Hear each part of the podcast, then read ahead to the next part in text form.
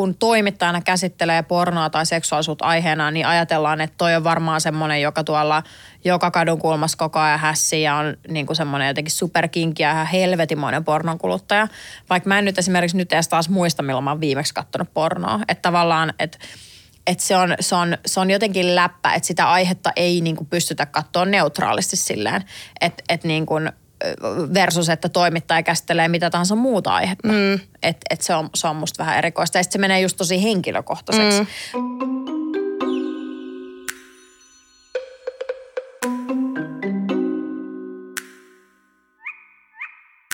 Tervetuloa taas tänne Linda-Maria podcastin pariin. Tänään meillä on vieraana toimittaja, ohjaaja, kirjailija Ina Mikkola. Tervetuloa.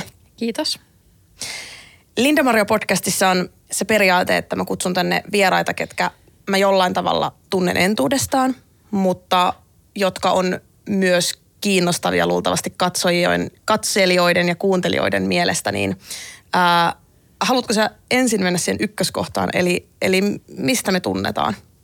No mä just aloin miettiä, että mikähän se on ollut se semmoinen alkuperäinen hetki, tiedätkö Mä en kato tiedä kans. Niin, mä kysyn mä, myös siksi. koska mä, mä luulen, että ainakin mä oon jotenkin alun perin, tota, mä oon bongannut itse, mä tiedän, että mä oon bongannut sun niinku musan. Sen mä tiedän. Mutta miten me ollaan sitten kohdattu, niin I don't fucking know. En mäkään tiedä. Siis mutta jotenkin mä sut nyt tiedän sitten, että osasin kysyä tänne ja, ja tulitkin vielä. Joo ja sitten mehän ollaan kohdattu sitten niin kuin aina eri paikoissa myös. Kyllä niin tosi jotenkin omituisesti. Ra- randomisti ja musta tuntuu, että mä oon välillä havainnut sut vaan jossain kaupassa tai jossain ja silleen, että tossa se on. Ja sitten mun mielestä jossain vaiheessa mä olin vähän silleen, niin että hei, mä tiedän kuka hän on, niin kuin, että mä tiedän kuka sä oot, mutta mä olin vähän silleen, että viittiks mä niin kuin moikata. Musta tuntuu, että mulla on ollut sunkaan tällainen vaihe, vaikka sä et sitä tietäiskään.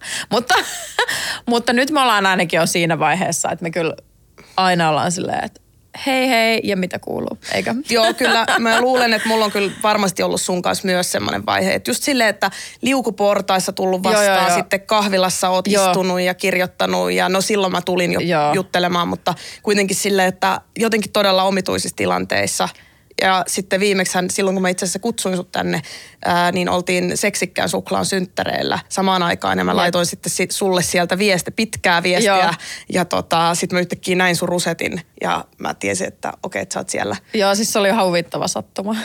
Mutta tota, sitten me ollaan tehty jotakin työhommia yhdessä mitäs me ollaan tehty. Niin, ja sähän olit siis ainakin ihan, ihan tuossa hetki sitten, tai hetki sitten, mutta joku aika sitten vieraana mun Runkkarin ystäväkirja-podcastissa, että se oli ainakin semmoinen, missä keskusteltiin niin kuin hyvin.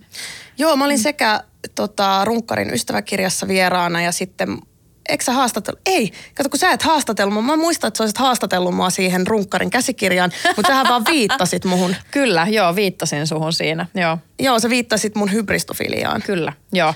Joo, koska mä kun kirjoitin Runkkarin käsikirjaa, joka on siis tietokirja seksuaalisuudesta, seksuaalisesta älykkyydestä, pornolukutaidosta, niin siinä niin kun, ei tietenkään mitenkään ma- maailmaa tyhjentävästi käsitellä fetissejä, mutta käsitellään, että ne on yksi seksuaalisuuden muoto.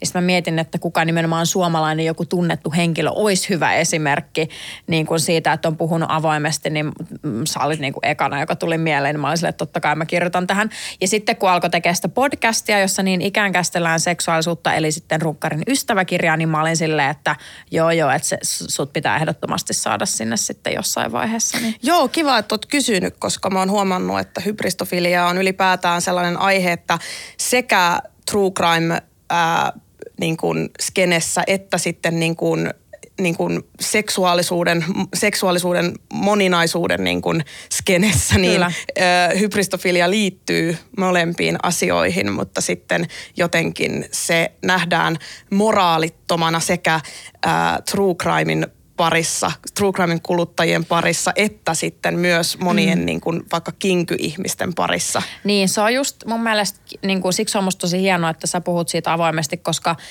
Öö, mun mielestä se kiteytyy aika lailla siihen, että, että mitä niin kuin, että jos johonkin vaikka fetissiin tai asiaan liittyy useita eri vähän niin kuin tabuuden leveleitä ja sitten ne on jotain sellaisia, mitä on vaikea monen myöntää ja jotain, mistä jos ei just hirveästi puhuta, niin sitten se eka ihmisen reaktio on moralisointi tai semmoinen niin kuin kuumottelu tai että hei tässä on jotain outoa.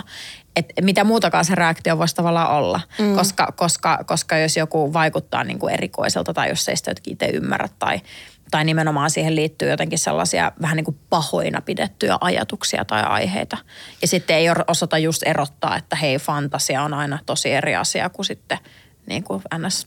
tosi tilanne tai to, oikeasti joku toteuttaminen. Onkohan siinä hybristofiliassa sitten, hybristofilia siis tarkoittaa seksuaalista tai romanttista kiinnostusta vakavia rikoksia tehneisiin. Äh, onkohan siinä sitten, että kun siinä tavallaan se on ikään kuin todellista – mm. niin onkohan se siinä sitten, että se tuntuu jotenkin vaikeammalta. Niin kun, mä luulen, että true crime-ihmisten mielestä siinä on niin kun se moraalitonta, että niitä mm. true crime-tapauksia pitäisi silmäillä jotenkin sillä lailla sisäsiististi ja jotenkin niin, että ö, pitää aina jotenkin tuomita se tekijä mm. ja tekijää kohtaan Kyllä. ei saa tuntea mitään positiivisia Kyllä. tunteita, Kyllä. mihin sitten myös seksuaalinen mielenkiinto Kyllä. luetaan. Ja että jotenkin, että ehkä true crime... Siitähän se tule, niin, ehdottomasti tulee. Ja sitten, seksuaalisuus niin, tulee ylipäätään se, mukaan Se, että joku siihen. tavallaan kehtaa avoimesti myöntää, että fiilistelee tai kokee nimenomaan. Ja sitten kun seksuaalinen vetovoima on vielä aika vahva tunne, se on niin kuin ehkä vahvempi kuin vaan mikään pitäminen. Mutta ehkä sitten sitä voisi ottaa ymmärtää sen kautta, että meidän sek- seksuaalinen, seksuaaliset tunteet on vielä vähemmän meidän hallinnassa kuin monet muut tunteet. Että sitten jos voi ajatella, että okei, ne on, ne on monesti sellaisia mieltymyksiä, mitkä juurikaan ei ole meidän käsissä, niin ehkä sitä kautta voi helpommin ymmärtää, miksi joku sitten fiilistelee jotakin mm. ja tavallaan oppii hyväksyä sen, että ei se edelleenkään tarkoita, että, että joku ihminen hyväksyy vaikka jonkun pahan teon, mutta se ei poista sitä seksuaalista vie, mm. viehtymystä. Mm. Ja siinä se ydin juuri onkin, että se, se joku vaikka vaara tai joku semmoinen vaaran tunne viehättää. Ja mä luulen, että se on just se, minkä takia se siellä True Crime-skenestä menee vähän niin kuin sitten, että hybristofiilit ei kelpaa sinne. Ja sitten taas mä luulen, että sitten siellä kinky-ihmisten parissa, että kun siellä on niin vahvasti ne roolit, mm. että jos joku leikkii murhaajaa, niin sitten se leikkii murhaajaa ja sitten se leikki loppuu jossain vaiheessa. Kyllä, kyllä. Niin sitten mä luulen, että kun hybristofiliaan liittyy nimenomaan se... Ää, tai että kun sehän ei niin kuin määritelmällisesti mm. ole hybristofiliaa, että vaikka ää, teinitytöt ihastuu vampyyrihahmoihin, kun on fiktiivisiä, vaikka niin, ne kuinka jep, tappaisi jep, siinä. Niin, se on, se on ihan fantasiatasoa. Niin, niin, niin, niin sitten mä mietin, mm. että onko siinä sitten, että se on vähän niin kuin liian todellista sitten jotenkin sit sinne niin kuin kinky-skeneenkin. Niin ja just, just tässä tavallaan se, se vielä niin kuin – silleen myös määritelmällisesti vaikka tavallaan fantasian ja fetissin ero siinä mielessä, että, että se fet, fetissi usein on jotain konkreettisempaa. Mm. Niin kuin vaikka jos ajatellaan, että sulla on vaikka kenkäfetissi, mm. niin se se, oh, niin kyllä. siinä se kenkä on. niin. Että se ei ole välttämättä vaan mikään ajatus fantasia kengistä, vaan se on niinku kirjaimellinen fiilist, kenkien fiilistely. Niin sama siinä tavallaan hybristofiliassa. Mutta mut jälleen kerran se hybristofiliassa voi olla niitä fantasian tasoja myös. Eli että se pääosinhan monella se jää sille tasolle. Kyllä. Ja on sitä, että siinä menee niinku limittäin ne käsitykset tavallaan Kyllä. tai määritelmät, mitkä liittyy oleellisesti niin kuin seksuaalisuuteen. No sä oot, toi seksuaalisuus on ilmeisesti, siis se on mullekin semmoinen asia, että mä oon hirveän mm. kiinnostunut siitä niin kuin kaikella tavalla sekä niin kuin tavallaan äh, seksuaalisuuden moninaisuuteen, niin kuin ihan, että jos puhutaan seksuaalivähemmistöistä, sateenkaari-ihmisten asioista, ää, niin kuin poliittisella tasolla, mutta sitten myös niin, että ää, mä tykkään tosi paljon lukea vaikka semmoista niin kuin seksuaalisuuteen liittyviä asioita tai vaikka tutkia tai katsoa ää, ohjelmia jostain semmoisesta niin kuin, ää, eriskummallisista seksuaalisuuksista. Ja nyt mä sanon näin, eli mä vähän niin kuin mm. määritän. Ää, mutta, mutta just, just semmoisista, mitkä itselle on jotenkin niin kuin vieraita. Mutta se aihe kiinnostaa mua hirveästi ja just, että miten se limittyy niin kuin kaikella tavalla ää, siihen, mitä me tehdään ja niin kuin, mitä me ollaan ja identiteettiin ja muuten, niin mikä sua on niin kuin siinä, mikä, mikä sua kiehtoo niin kuin seksuaalisuudessa ylipäätään? No ehkä se, kun mä tavallaan jotenkin äh, oivalsin jossain vaiheessa, että kuinka suuri tavallaan myös semmoinen valta ja voima seksuaalisuuteen liittyy. Ja sitten kun me aletaan katsoa meidän niin kuin yhteiskunnallisia isoja rakenteita ja systeemejä ja normistoa, niin aika moni niistä on kytköksissä seksuaalisuuteen. Että tavallaan, että se ei ole vaan se, että hei seksi, että jotkut hässii jossain. Mm. Kun seksuaalisuus on se niin kuin kaikki laaja. Seksuaalisuuteen liittyy esimerkiksi vaikka meidän käsitys sukupuolesta tai sukupuolinormeista. Ja, ja just nämä niin kuin suuntautumiset tai fantasiat, fetissit ja kehon kuva, eli se niin kuin seksuaalisuus-sanan alle liittyy hyvin paljon. Ja sitten just, just kun me mietitään, että, että me ei tavallaan kukaan olla irrallisia tästä keskustelusta, että, että se, me ollaan kaikki seksuaalisia olentoja ja meidän maailma on rakennettu ö, niin kuin monelta määrin sen kautta, niin, niin sitten jotenkin sen aiheen massiivisuuden, kokonaisvaltaisuuden ja sen ymmärtäminen on saanut mut tavallaan kiinnostua siitä aiheesta ja, ja jotenkin pitää sen tosi tärkeänä ja nimenomaan yhteiskunnallisena. Vaikka mun mielestä se edelleen ehkä niin kuin jonkun seksuaalisuuden käsittely, niin aina luokitellaan ehkä vaikka journalismissakin vähän semmoiseksi niin kuin ehkä tämä on tämmöinen joku hyvinvointijuttu tai tämmöinen niin kuin, vähän niin kuin tota, naisten lehtijuttu tai tämmöinen, vaikka sitten mm, niin kuin, ja saa se näinkin olla siinä midistä, mutta mä näen se jotenkin tosi sellaisena niin kuin – suurena jotenkin yhteiskunnallisena, aika poliittisenakin teemana ja sellaisena, niin mikä on kytköksissä valtaan hyvin vahvasti myös.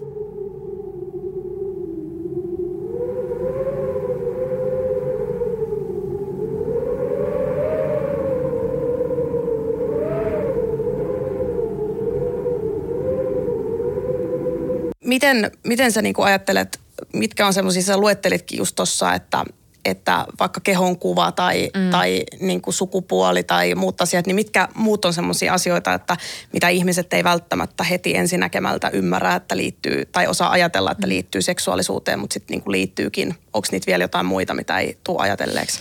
Mm, no, no ihan vaan niin kuin kaikki, kaikki tavallaan käsitykset seksuaalisuudesta ylipäätään. Tai siis se, että miten sä niin kuin, siis normit, stereotypiat, niin kuin se, että, että ja, ja, ja se, että ne on hyvin kulttuurisidonnaisia, ehkä sekin vielä. Että me jotenkin otetaan helposti monet seksuaalisuuteen liittyvät asiat jotenkin annettuina tai katsotaan niitä vaan biologian kautta, vaikka ne on hyvin kulttuurisidonnaisia. Ja tästä, tässä esimerkiksi, kun mä tein muutama vuosi sitten dokumenttisarjan Ina Sydän porno, jossa mä siis matkustan nimenomaan eri maissa, Japanissa, Brasiliassa, Etelä-Amerikassa, siellä siis, ja sitten tota, ja jos ajatellaan, että Etelä-Amerikan kulttuuri, Brasilia on jo tosi eri asia kuin vaikka Japani. Ja sitten tota, tuolla et, Etelä-Afrikassa, Jenkeissä, Suomessa, niin, niin siinä esimerkiksi sarjassa se ydin on se, että katsotaan sen kulttuurin kautta sitä seksuaalisuutta ja, ja millaisia eri piirteitä eri kult, kulttuureissa sitten tulee sen seksuaalisuuteen, niin se on ehkä semmoinen aika tärkeäkin asia.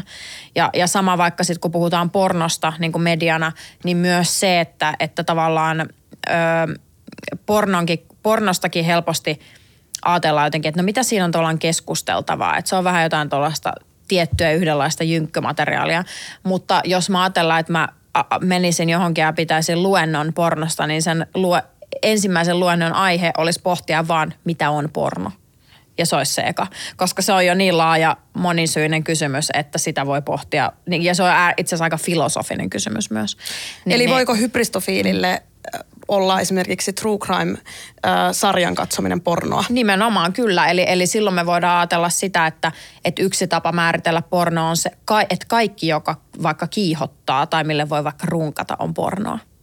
Eli ei suinkaan vaan se, mikä on tehty pornoksi niin, niin siinä on jo aika paljon pohdittavaa siinä pornon käsitteessä. Ja sitten meillä on toisaalta eri maissa ihan lainsäädännöllisiä asioita, minkä kautta katsotaan, että mikä on pornoa. Ja sitten jos mennään johonkin vaikka Iraniin tai Irakiin, niin siellä on hyvin, hyvin eri määritelmät niin kuin pornolle tai sille, mikä on sallittu ylipäätään kuin vaikka täällä.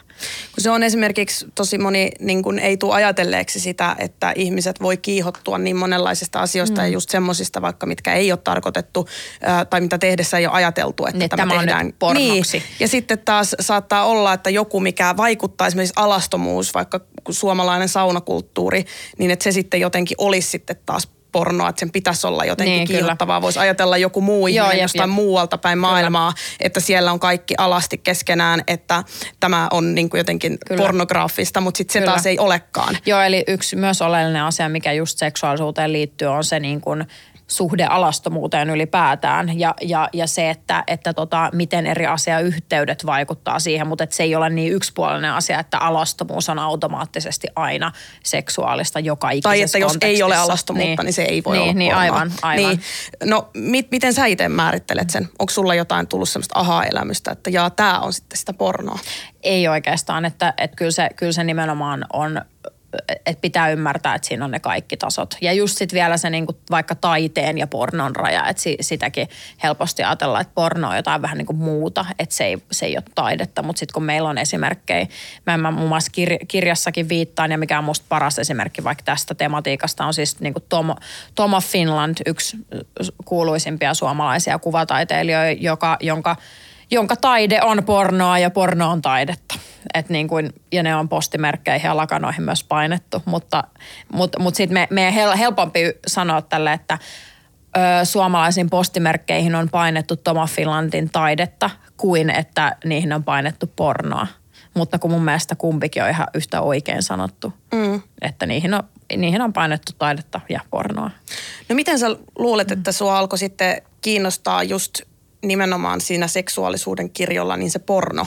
Mikä siinä niin kuin on sitten se erityinen, mikä sua kiinnostaa? No ehkä sen, sen kautta, että mä niin kuin, no katsoin siis pornoa ja sitten mulla tuli siitä ajatuksia niin kuin se, että että hetkonen, että minkä takia tämä on vaikka tällaista tai mitähän tähän taustalle liittyy ja näin. Ja sitten mä myös huomasin, että että tota pornoa itse asiassa aika vähän ja edelleenkin käsitellään tosi vähän mediassa tai sitä käsitellään aina vähän sille ongelmalähtöisesti tai sitten tai sitten jotenkin y- yksipuolisesti. Ja nyt varsinkin kun tälleen on vannoutunut pornotoimittaja ja hyvin perillä tavallaan pornoteollisuudesta eli siihen liittyvistä ilmiöistä, niin mä edelleen huomaan, että joo, aika, aika moni käsittelytapa on vähän silleen vaikka virheellinen tai jotenkin näin. Että si- siinäkin pitää olla niin kuin Minkälaisia eri... virheitä? No, Minkälaisia? No, no, no siinä, siinä niin kuin just, just, just tavallaan ajatellaan, että kun sä käsittelet pornoteollisuutta vaikka negaation kautta, että sä mukaan jotenkin tekisi jotain neutraalijournalismia, jolloin, jolloinhan se ei, se ei useinkaan mene näin, koska se on paljon niin kuin monimutkaisempi juttu.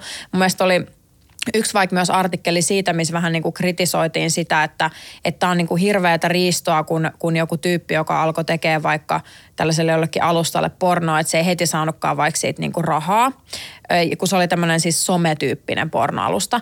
Niin se oli musta, et, et, ja sitten siitä tehtiin sille, että tämä on niin hirveätä riistoa, mutta sitten toi on mun mielestä vähän niin kuin sama, että jos tehtäisiin silleen, että joku haluaa olla Instagramissa influenceri mm. ja sitten se ei heti saakaan niin. siitä rahaa, niin sitten me kutsuttaisiin sitä riistoksi. Eli tuossa niin menee vähän niin kuin puurot ja vellit sekaisin niin sanotusti. Eli tavallaan pitää ymmärtää, että sitä pornoteollisuuttakin on monenlaista. Että jos tekee tällaista somepohjaista pornoa, niin siinä pätee ihan aika samat lainalaisuudet kuin just tällaisessa influencerin vaikuttamistyössä. Eli sun pitää eka rakentaa se niin kuin sun vähän niin kuin brändi ja pornostara pohja ja seuraajakunta ja näin. Sitten sä voit alkaa tienaa sillä, mutta et sä voit tavallaan pornoteollisuutta syyttää riistosta, jos sä et sit siinä onnistu. Vähän samalla tavalla kuin vaikuttaja ei voi sinänsä syyttää Instagram Instagramia tai muita yrityksiä, että hän ei saa yhteistyötä, jos hänellä on niin kuin 200 seuraajaa, mm. kun niitä tarvitsisi olla vähän enemmän. Niin tämmöinen juttu, että sitten tavallaan välillä niin kuin mennään vähän niin kuin harhaan, että no mitkä ne pornon todelliset ongelmat on. Kun esimerkiksi sitä käsitellään yllättävän vähän, että kun niin kuin oman tietämyksen mukaan, niin esimerkiksi vaikka se, että – että on olemassa tämmöinen yksi ö, vähän niin kuin pornon jättiyritys, kuten meillä on vaikka Coca-Colat ja L'Orealit ja, ja, ja tällaiset niin kuin tunnetut, ö, tunnetut yritykset, Apple, Amazon – niin, niin, niin on olemassa myös pornossakin tämmöinen jättiyritys, se nimi on Mind Geek ja se omistaa tosi monia muita tällaisia tunnettuja brändejä, kuten vaikka Pornhubin. Niin, niin, niin mun mielestä se suurin vaikka pornoteollisuuden ongelma piilee siis siinä, eli tällaisessa, että on tämmöinen suuri yritys, jolla on tosi paljon valtaa ja joka hyödyttää, hyödyntää vaikka tällaisia laittomia materiaaleja, bla bla bla bla. Niin se on semmoinen mun mielestä suurin ongelma, mistä pitäisi keskustella. Ei sitten tämmöiset niin kuin välillä vähän keksitytkin ongelmat, että ajatellaan, että kaikkia vaikka naisia, ketkä pornossa on, niin jotenkin jotenkin alistetaan ja riistetään, mikä ei siis pidä paikkaansa. Niin, niin tota, että vaikka sitäkin voisi tapahtua niin, ja tapahtuukin, niin silti on niin kuin merkittävä osa naisia, jotka rakastaa sitä työtään. Että niin kuin se, on, se on tavallaan, niin mä näkisin aina, että kannattaa katsoa tuota vähän niin kuin isoa isoa kuvaa ja käsitellä niitä isoja ongelmia. Mutta mut jälleen kerran, kun katson mediaa, mediaa niin siellä ei sitten tota hirveästi ruodita. Mutta mä myös tavallaan ymmärrän sen, koska, jos, koska mäkin olen päässyt jyvälle näistä asioista vaan silleen, että mä oon käyttänyt sa, niin satoja tunteja selvittääkseen näitä asioita. Mm. Että, että, että yhtä lailla kun on erikoistuneet politiikan toimittajat tai urheilutoimittajat, kulttuuritoimittajat, niin tarvitaan myös erikoistunut pornotoimittaja, että ymmärtää Eli sen saako sanoa pornotoimittajaksi? Ehdottomasti ja siis se on niin kuin mitä, mikä on jo, jo jostain ehkä muualta tullut varmaan kanssa jostain mediasta mulle tittelenä, mutta sitten mä tajusin, että tämä on hyvä, koska se on niin kuin yksi. Mutta yhtä lailla mua voi sanoa niin kuin, silloin, kun mua voi sanoa myös vaikka vaalitoimittajaksi. Tai koska silloin- valtatoimittajaksi. No vaikka valtatoimittajaksi, joo, koska esimerkiksi aina kun on ö, eri vaaleja ollut, on ne sitten eurovaalit, eduskuntavaalit, kuntavaalit, niin mä oon aina tehnyt jotain sellaista niin kuin silloin sisältöä. Että mä en tavallaan tee sellaista ö, arjen politiikan journalismia juurikaan, mutta mä teen ö, aina vaalijournalismia. Ja sitten voi sanoa, että mä oon vaalitoimittaja yhtä lailla kuin mä oon pornotoimittaja. Ne on vähän eri asioita, mutta ja toisaalta kumpaankin liittyy yhteiskunnalliset rakenteet ja valta ja, ja niin. Niin.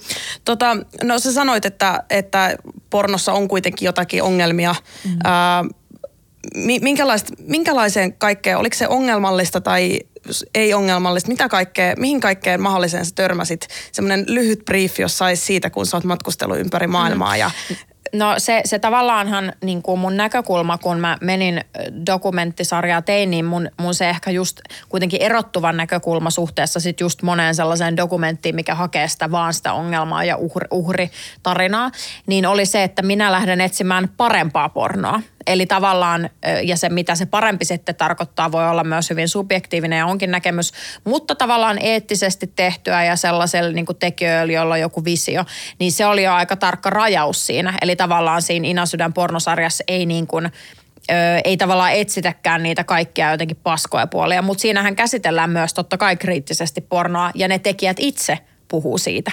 Eli, eli esimerkiksi, että, että jos, jos tota, vaikka pornon kuvasto on vaikka jotenkin yksipuolista tai jotain, niin sitten on tekijöitä, jotka haluaa moninaistaa sitä kuvastoa ja, ja näin edespäin. Et, et aika laa, niin kuin laajasti. Ja sitten myös vaikka ihan tällainen just ra- rahaan liittyvä asia, että kun nämä niin kuin, porno-tube-sivustot, johon just jengi lataa aika paljon myös ilmasta materiaalia ja luo ihmisille sellaisen kuvan, että porno onkin ilmasta, että sitä kuuluukin kuluttaa ilmaiseksi, niin se luo sitten tietenkin haasteen vaikka sen pornon eettisyydelle, koska kyllähän työstä pitäisi saada kunnon palkka, jotta se voi olla eettistä se toiminta, niin, niin siitä aika moni, silloin kun juttelin, niin aika moni alan ihminen just tavallaan valitteli tavallaan sitä, että se netti, vaikka se on luonnon mahdollisuuksia, niin on se myös tehnyt haasta, haastavaksi sen tienaamisen tietyllä tapaa mm. ja näin. Mutta totta kaihan toikin ala koko ajan kehi, kehittyy ja, ja muuttuu ja, ja on, on muuttunutkin tässä aika niin kuin lyhye, lyhyessä mm. ajassa.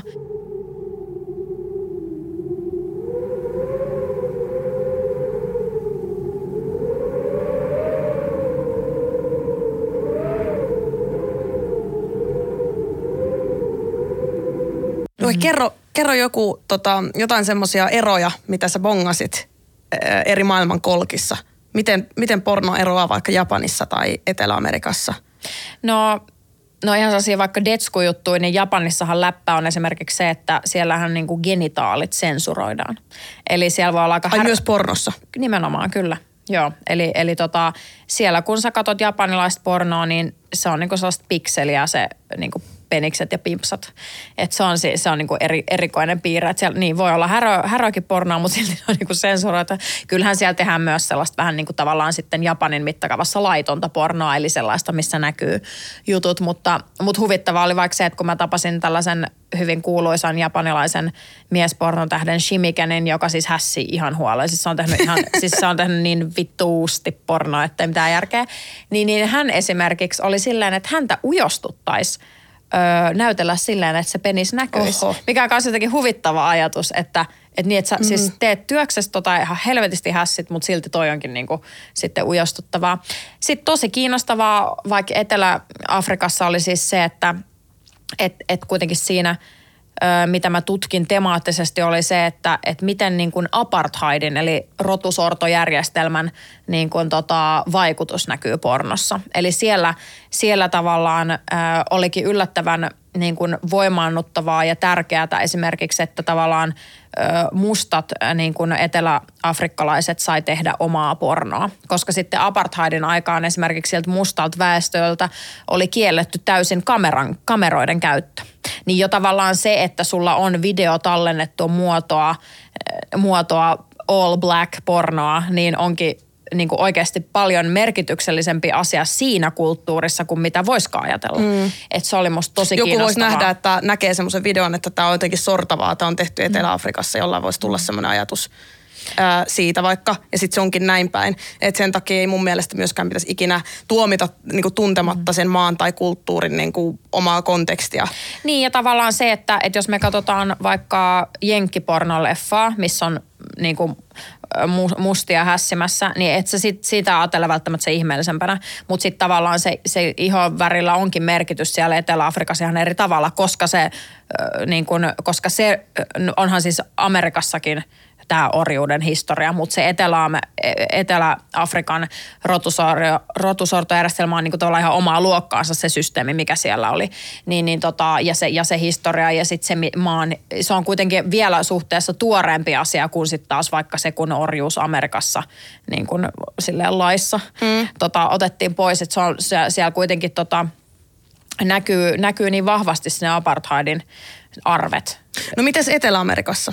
Minkä sellaista mm, pornoa siellä no, no Brasiliassahan me sitten niinku erityisesti tutustuttiin sitten tällaiseen hyvin niinku, vaikka semmoiseen fetissilafkaan, missä tehdään sellaista niinku vaikka erite pissakakka juttua ja sitten pieru, pierupornoa, mistä mä edelleen niinku, mua niinku, se on semmoinen, mä olin siis ihan niinku nauroin posket punaisena siellä ja sitten mä samaan aikaan ajattelin, niinku, että että onko tämä niinku kohteliasta. Niin, että sä naurat. Niin, koska tässä nyt ihmiset pieree tosissaan ja tämä on kans myös fetissi, mutta sitten samaan aikaan mun mielestä toisaalta aiheiden käsittelyyn kuuluu se, että jos sua naurattaa, niin sit voit myös nauraa. Että se kuuluu mun mielestä siihen, että... Eli oliko se siis siinä jossain kuvaustilanteessa Joo, kyllä. läsnä? Joo.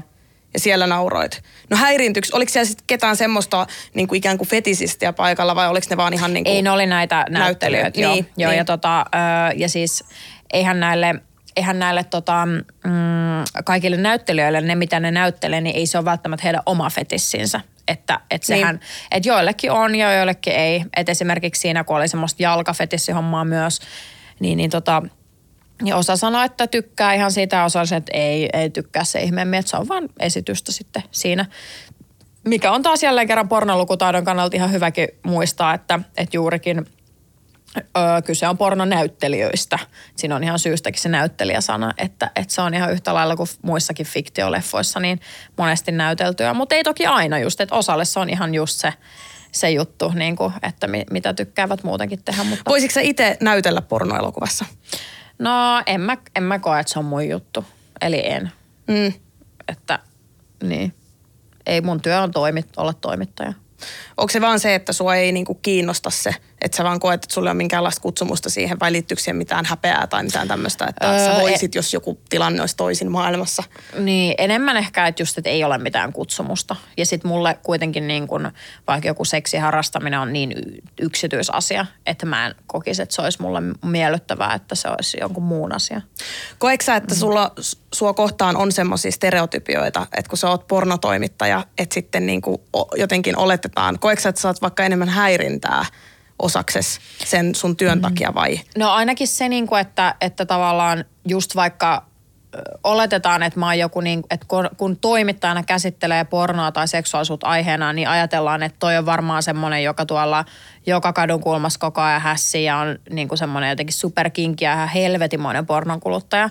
Vaikka mä en nyt esimerkiksi nyt edes taas muista, milloin mä oon viimeksi katsonut pornoa. Että tavallaan, että että se on, se, on, se on jotenkin läppä, että sitä aihetta ei niin kuin pystytä katsoa neutraalisti silleen, että et niin kuin versus, että toimittaja käsittelee mitä tahansa muuta aihetta. Mm. Että et se, on, se on musta vähän erikoista. Ja sitten se menee just tosi henkilökohtaiseksi. Mm.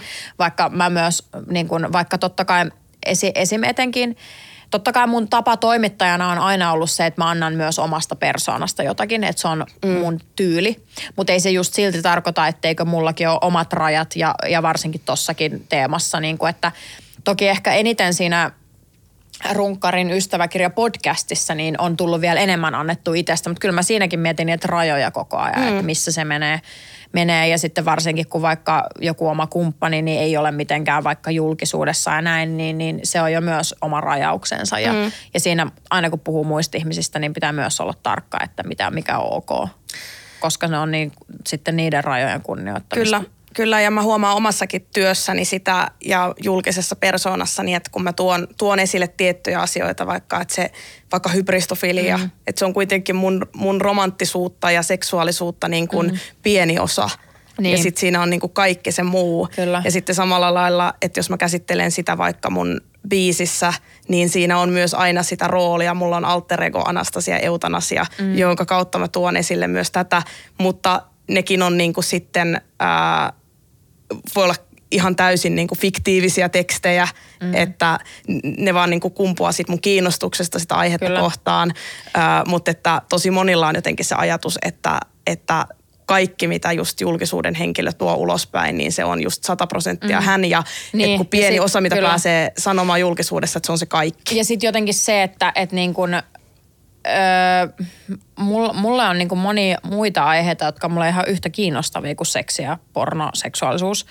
Öö, Mutta sitten se on myös vähän, että mistä, mitä muu media sitten aina niin kuin tavallaan ottaa myös susta esille. Niin kuin tavallaan se, että et, et jos mä teen jostain muusta aiheesta jotain, niin ei media myöskään kiinnosta niin paljon. Se myy se aihe. Niin, niin ja sitten tavallaan se, mikä on sitten silleen mun mielestä vähän ärsyttävää ja epäreilu, että mua kiinnostaa ihan yhtä lailla vaikka teemoina sotarauha, kyberturvallisuus tai sitten vaikka joku ruokateollisuus, vaateteollisuus, tällaiset asiat, niin, niin, ja mä tiedän niistä myös tosi paljon, niin sitten niin sit se, ne, niitä ei tavallaan nähdä jotenkin saman ver, ver, vertasina. Ja, ja sitten se her, herkästi myös on niin, että sitten joku yleisökin ajattelee, että no toi nyt aina vaan jauhaa mm, tuosta mm. pornosta ja Vaikka seksistä. ne mistä kysytään. Niin, mutta on niin. että no vittu kai mä nyt jauhan niistä, kun ei mulla muusta muusta kysytä. Tai se, että mä voin puhua näistä muistakin, jos vaan kysyisitte. Ja sitten tavallaan se, että ja samaan aikaan ei mua häiritse niistä puhua. Itsehän mm-hmm. mä oon sen valinnut ja mä, mä puhun niistä siksi, koska ne on tärkeää, kun ei siitä näköjään, jos edelleen vaikka just pornosta ei juurikaan niin kuin muut puhu niin kuin siinä määrin ja sillä tietämyksellä, mistä, mi, mi, millä mä pystyn siitä puhumaan. Onneksi seksistä ja seksuaalisuudesta puhuu niin kuin muutkin tässä yhteiskunnassa nykyään ja mm. se on lisääntynyt, että se on hienoa. Se ei ole vaikka niin yhden ihmisen kontolla ja, ja aina on ollut Suomessa sellaisia tyyppejä ennen, ennen meitäkin, jotka on niin kuin ajanut näitä asioita ja puhunut ja se on, se on tosi niin kuin tärkeää. No jos sä saat nyt Linda-Maria podcastissa mm. sitten puhua jostain muusta sua kiinnostavasta aiheesta, niin ää, mistä, mistä sä, mikä on sellainen, mikä sun mielestä jää tosi paljon varjoon tai mikä on semmoinen, mistä sun tekisi mieli yleensä puhua vaikka julkisuudessa tai mikä on sulle tällä hetkellä tosi tärkeä aihe, mutta se, se jää jotenkin seksin ja pornon varjoon? No ehkä just niin kuin, mitkä itse asiassa on aika ajankohtaisikin teemoja, niin on just vaikka niin kuin koko ruoka, ruokateollisuus ja sitten toisaalta tämä kyberturvallisuus.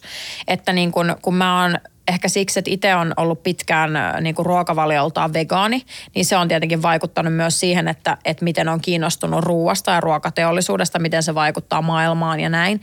Niin, niin tota, ja, ja siitä on kertynyt aika sellaista detaljitasonkin tietoa, niin musta oli vaikka huvittava huomata, että että Hesarissa oli joku aika sitten semmoinen juttu niin kuin lannotteista. Ja sitten jos ajatellaan tälle pornon kautta, niin ehkä epäseksikkäin aihe on joku sille ruokateollisuuden lannotteet. niin Äläpä kink niin, se on jollekin se juttu. niin, no mulle just niin, tota, kuulostaa ihan vitun tylsältä aiheelta, mutta onkin siis äärimmäisen oleellinen. Että me huomataan, että jos on käynnissä tämmöinen niin sota ja, ja, ja yhtäkkiä suurimmat, suurin osa lannotteista tulee vaikka Venäjältä tai, tai Ukrainasta. Niin sitten me huomataankin, että hei, tässä meidän systeemissä onkin joku tämmöinen valuvika niin sanotusti tai niin kuin vaara ja, tota, omavaraisuuden suhteen. Ja sitten esimerkiksi tämä, että mä teen tällaisen dokumenttisarjan kuin Inasydän Suomi muutama vuosi sitten, niin siinä, siinä oli vähän edellä aikaa näköjään, koska siinä oli nimenomaan esimerkiksi semmoinen tota, me tehtiin semmoinen kartta ja katsottiin, että miten suomalainen niin kuin maatalous on rakennettu. Ja siinä ongelma on siis se, että, että se on niin jaoteltu sille, että, että tuolla Itä-Suomessa on niin kuin paljon tota karjataloutta ja sitten taas enemmän niin kuin täällä niin kuin etelässä ja sitten Länsi-Suomessa on sitten niin kuin sitä viljelyä. Ja se, mikä tässä on siis huonoa tässä systeemissä on se, että, että se on, ja se on rakennettu siis tällaisen tehomaatalouden kautta, että ajatellaan, että on vitu tehokas, kun ne eläimet on tuolla ja viljat tuolla. Mikä sinänsä vähän paradoksaalista, koska tehokkaampaa itse asiassa tavallaan oikeasti olisi se, että olisi tällaisia sekatiloja. Että kun lehmä paskoo ja sitten tulee lantaa, niin se voidaan hyödyntää sitten siinä kasvien viljelyssä muussa. Niin nyt, nyt tavallaan näin ei ole, vaan, se, vaan ne lannotteet roudataan muualta niin kuin tänne, koska sitten taas koetaan, että ei ole tarpeeksi jotenkin mahdollista roudata sitä paskaa sieltä toiselta puolelta Suomea toiselle puolelle Suomea. Eli, eli tavallaan toi meidän systeemi on niin kuin lähtökohtaisesti rakennettu päin helvettiä. Että se, et se, se kannattaisi vähän niin kuin mennä takaisin juurilleen, eli siihen, miten maatalous aiemmin oli näihin sekatiloihin. Mutta mä toivon, että tällaiset kriisitilanteet, kuten sotatilalle, niin avaa tällaisenkin asiat uusiksi, että hei, tämä meidän maataloussysteemi on rakennettu vähän erikoisesti, ja ei meidän ehkä kannattaisi luottaa näihin teollisiin ulkomaalta tuotuihin lannoitteisiin, kun meillä on tätä ihan omaa kotimasta lehmän paskaa, jota voitaisiin hyödyntää, kunhan se vaan tajuttaisiin hyödyntää sille ja pystyttäisiin luomaan siihen ne systeemit ja näin. Jotenkin Mut, sun ruseteista ja kaikista mm-hmm. tyylistä ja kaikesta ei voisi koskaan arvata, miten niin. paljon sä puhut paskasta. Niin kyllä. Mutta onneksi et paskaa. Paskaa, ei vaan Ja sitä asiaa. tarvittaisiin kyllä. työssä, jota mä aion sulle seuraavaksi ehdottaa. Ootko koskaan miettinyt, että menisit politiikkaan?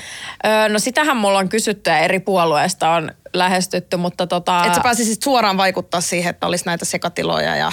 Kyllä, mutta tota, mm, en, mä, mä siis tunnen tietenkin politiikan kentän tosi hyvin ihan jo sen, ta, sen takia, kun on Vaalitoimittaja. vaalitoimittajuutta, niin tiedän tosi hyvin, miten systeemit toimii ja koko politiikan kenttä ja näin. Mutta mä en siis koe sitä ollenkaan siksi kiinnostavaksi, koska mä pitää kuitenkin muistaa, että vaikka mua kiinnostaa yhteiskunnallinen vaikuttaminen, niin mua kiinnostaa kuitenkin sit lopulta luova työ – Eli, eli tavallaan politiikassahan ei ole mitään sell- niitä luovia tasoja, mitä on median tekemisessä. Esimerkiksi se, että mä rakastan liikkuvaa kuvaa ja sitä, että miten kerrotaan kuvan kautta tai sitten miten luodaan ääni, äänimaailmoissa tunnelmia ja vaikuttavuutta. Niin ne on sellaisia tasoja, mitä vaan yksinkertaisesti ei ole politiikassa, jolloin siksi se on mulle epäkiinnostava. Multa kysytään samaa kysymystä aika useasti, nimittäin tota, että, että koska sä meet politiikkaan mm. ja kai sä oot ehdolla ja kaikkea ja. muuta. Mä tykkään olla taustatiimissä, kun silloin mä voin vaikka esiintyä tai mä voin tehdä jotain muuta äh, luovaa. Mä voin lähettää ää, äh, vaalimainoksia Sörkän vankilaan ja sitten siellä, minne ehdokas on laittanut pusujälkeä ja sitten sieltä tulee kaikki äänet hänelle täm, tämmöiset asiat on mm. paljon, paljon luovempia. Niin Mut... ja sitten sit ehkä vielä tämä, että mä oon kuitenkin sen verta niin anarkisti tai semmoinen myös, että, että mä en niin pysty – tai halua sille lokeroida tai jumittaa, niin politiikassa on myös se tietenkin, niin kuin, tai siis puolue. Politiikassa on se haaste, että siellä on nimenomaan puolueet ja niillä on tietyt raamit. Ja mä en, mä en siis pystyisi varmaan valitsemaan, että mihin, mihin sitten menisin ja asettuisin. Ja sitten mä en pysyisi siellä kurissa, mm. kun mulla olisi sitten ne jotkut muut ajatukset. Ja jos ne on linjassa sen puolueen kanssa, niin sitten sit mä en mä ärsyttäisi se. Että tavallaan mä tykkään myös siitä, että saa olla silleen vapaa, mm. vapaa ja antihierarkinen. Kyllä. Niin kuin siinä, siinä, siinä tavallaan.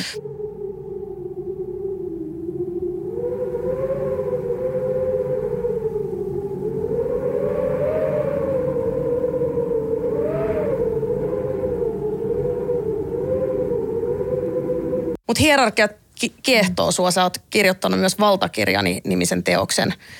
Kerro vähän siitä.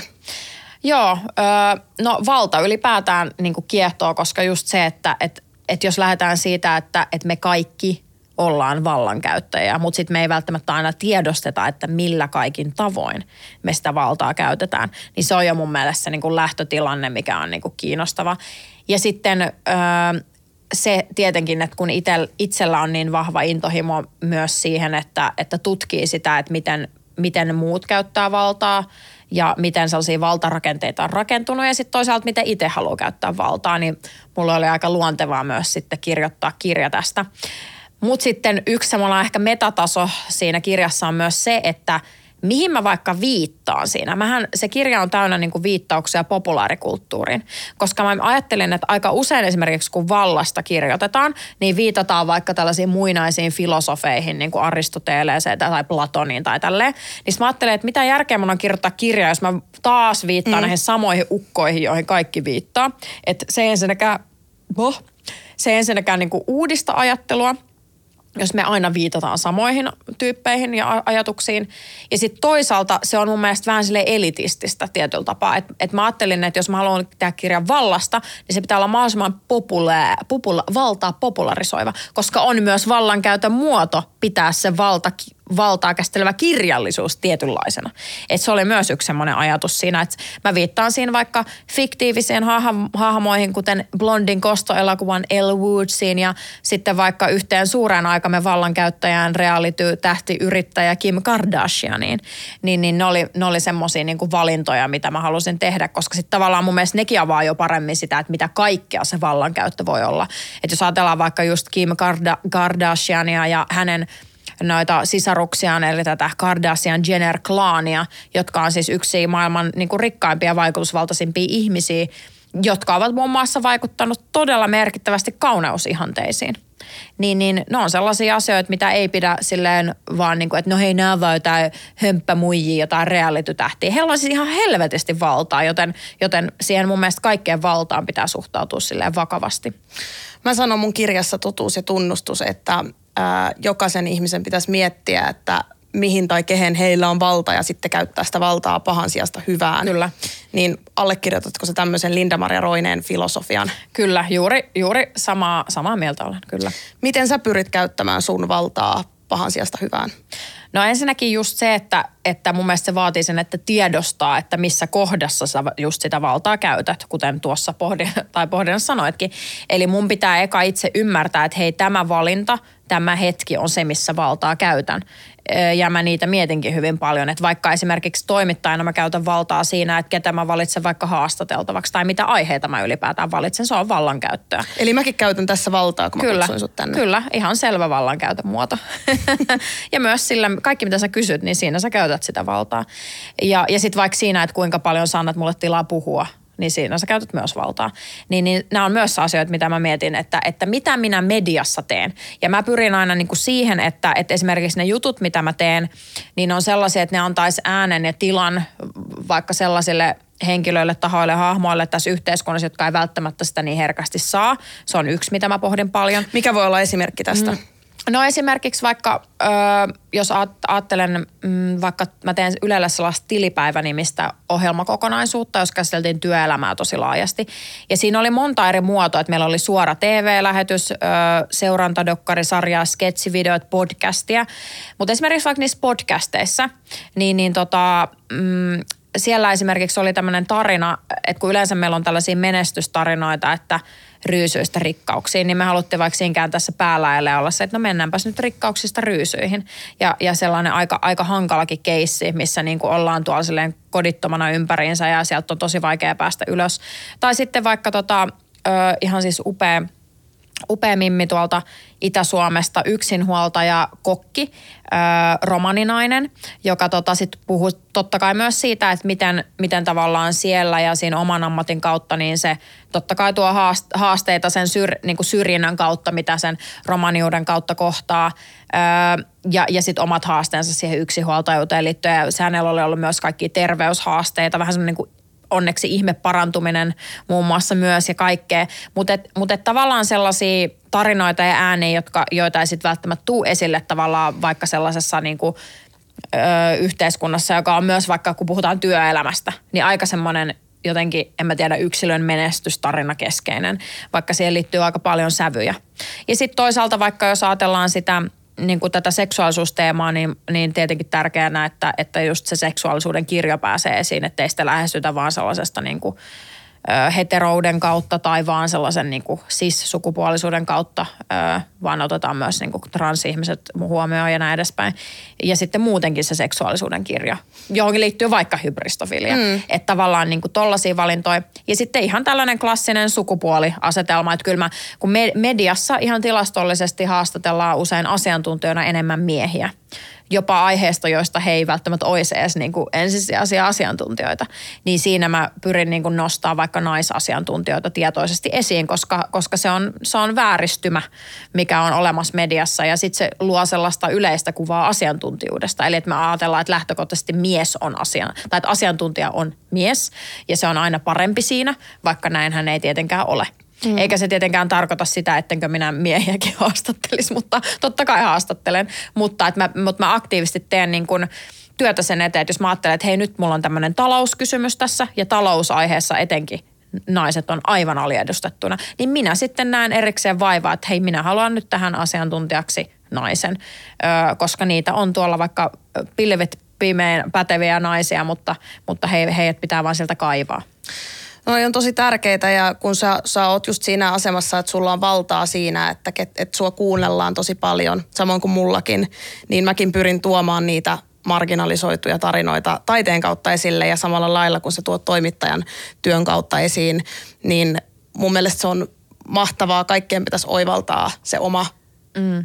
varmasti meilläkin on asioita, missä me ei olla oivallettu, että missä Jep. meillä on vaikka valtaa Kyllä. ja me käytetään sitä väärinkin, Kyllä. mutta ainakin pyrkiä siihen hyvään. Niin ja sitten just se, että ei se ole vaikka mediassakaan vaan se, että ketä valitset haasteltavaksi, vaan se on myös, että millä, millä sävyllä ja kulmalla niitä aiheita käsitellään. Että mä, mä toivon ja pyrin itse sellaisen niin kuin ratkaisukeskeisyyteen. Eli tavallaan, että, että Ina Sydän Suomi-ohjelma on hyvä esimerkki siinä, että siinä käsitellään yhteiskunnallisia systeemejä ja sitten mietitään, että miten niitä voisi kehittää tulevaisuudessa. Ina Sydän porno on esimerkki siitä, että siinä sen sijaan, että vaan vatvottaisiin, niin siinä etsitään nimenomaan parempaa pornoa. Eli mietitään, miten siinä voitaisiin parantaa asioita. Ja sitten sama vaikka Runkkarin käsikirjassa, joka käsittelee seksuaalista älykkyyttä pornolukutaitoa. Ne on työkaluja sille, miten me voidaan kehittää kollektiivisesti ja yksilön kautta meidän seksuaalisuutta.